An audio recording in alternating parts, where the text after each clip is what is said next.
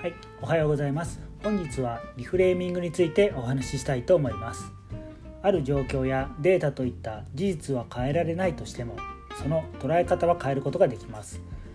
それを利用してそれはこう捉えてみたらと提案するのです。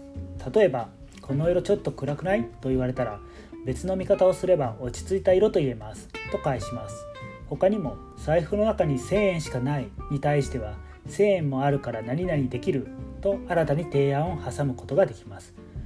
実はカウンセリングやコーチングでよく使われているテクニックそれがこのリフレーミングです。本日はリフレーミングについてお話ししました。ご清聴ありがとうございました。失礼します。